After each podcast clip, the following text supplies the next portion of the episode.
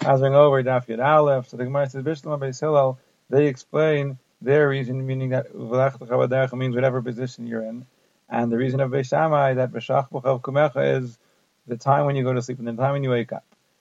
Now Beis they explain B'Shach B'Chav Kumecha means that when you go to sleep you have to be lying down, and when you wake up you have to be standing up, but they don't have an explanation for Uvlach B'Chav So why didn't they prefer to learn like Beis Hillel? The Gemara says Beishami holds that if it would be like Beis Hillel, oh, the pasuk would say Babayker Uver. When it says B'Shach B'Chav Kumech, it implies that at the time when you're going to sleep, you got to be lying down. Kumech, at the time when you're waking up, you've got to be sitting up. But now, Tak, according to Beishami, what is V'Lach B'Chavaderech coming to tell you? So that the Gemara says it's telling you like the Brisa. The Brisa says that from B'Shiv T'chav you learn that somebody who's osek b'mitzvah is part from Kviyat Shema. From Uvalach B'chavaderech, you learn that a chasan is part from Kviyat Shema. If he's getting married to a Basula, he's pater. If he's getting married to an Almana, he's. So now, how is it mashma that? Rav Papa explains, because Uvalach B'chavaderech, it's like when you're going on the way. Just like when you're going on the way, it's for a rishas. It's, uh, it's an optional thing. So when you're doing anything optional, you have to read Kviyat Shema. But the Gemara says, what do you mean? Couldn't it be you're going on the derech to do a mitzvah? And it says that you're chayav to be. No. Then it would have said v'sheves v'leches. Since it says v'shiftacha v'lechtecha means when you're sitting for your own business, when you're going for your own business, then you're chayav. But if you're going for a mitzvah, if you're getting married, then you're pater. Now, if it's because you're getting married, so what does it have to do with marrying a basula? Even if you're marrying an almani doing a mitzvah, the Gemara says there you're not tired. When you're going to the basula, you're tired. And since the idea is that you're tired because the mitzvah you're not doing until later, now you're just getting married, you're tired, you're pater. The Gemara says if it's because you're tired, then even when your ship sinks and you're tired because of that, you should be pater.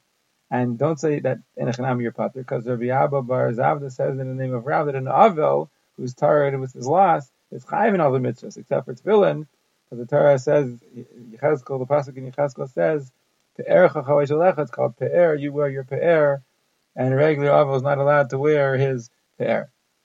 So the Gemara explains that the difference is that by uh, Chasen, he's tired, he should be occupied with the third the mitzvah.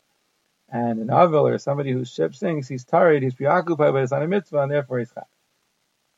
Now, we explained that according to Beis Shammai, tells you that when you're going to do a mitzvah, you're pater.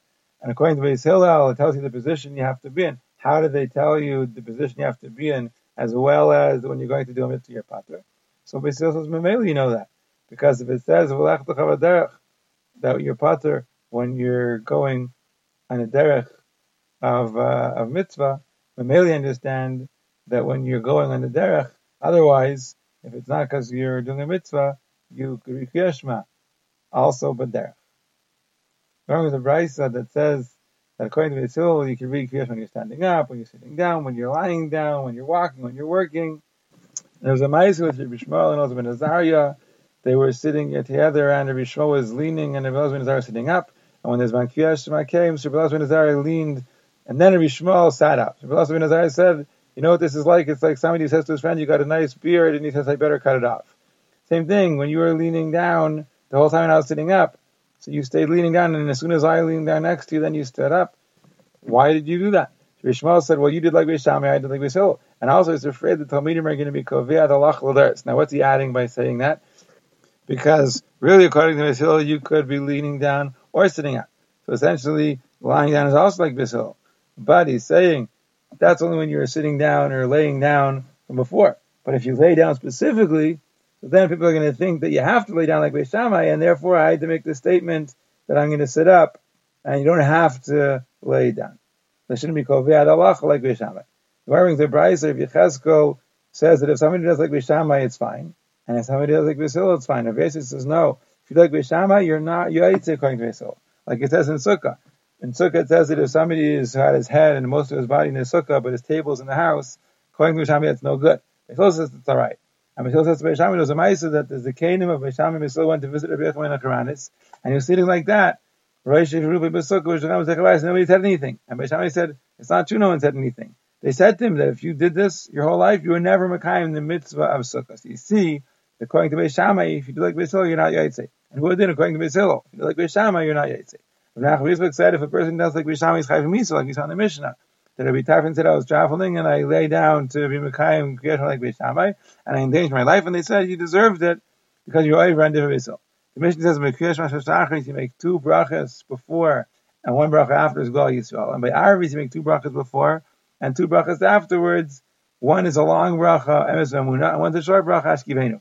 And as a general rule, when you're supposed to be Ma'irich and make a long bracha, you're not allowed to make a short bracha. If you're supposed to make a short bracha, you're not allowed to make a long bracha. If you're supposed to be chayis in the bracha, you're not allowed to be not chayis. I mean, if you're not supposed to be chayis, you're not allowed to be chayis.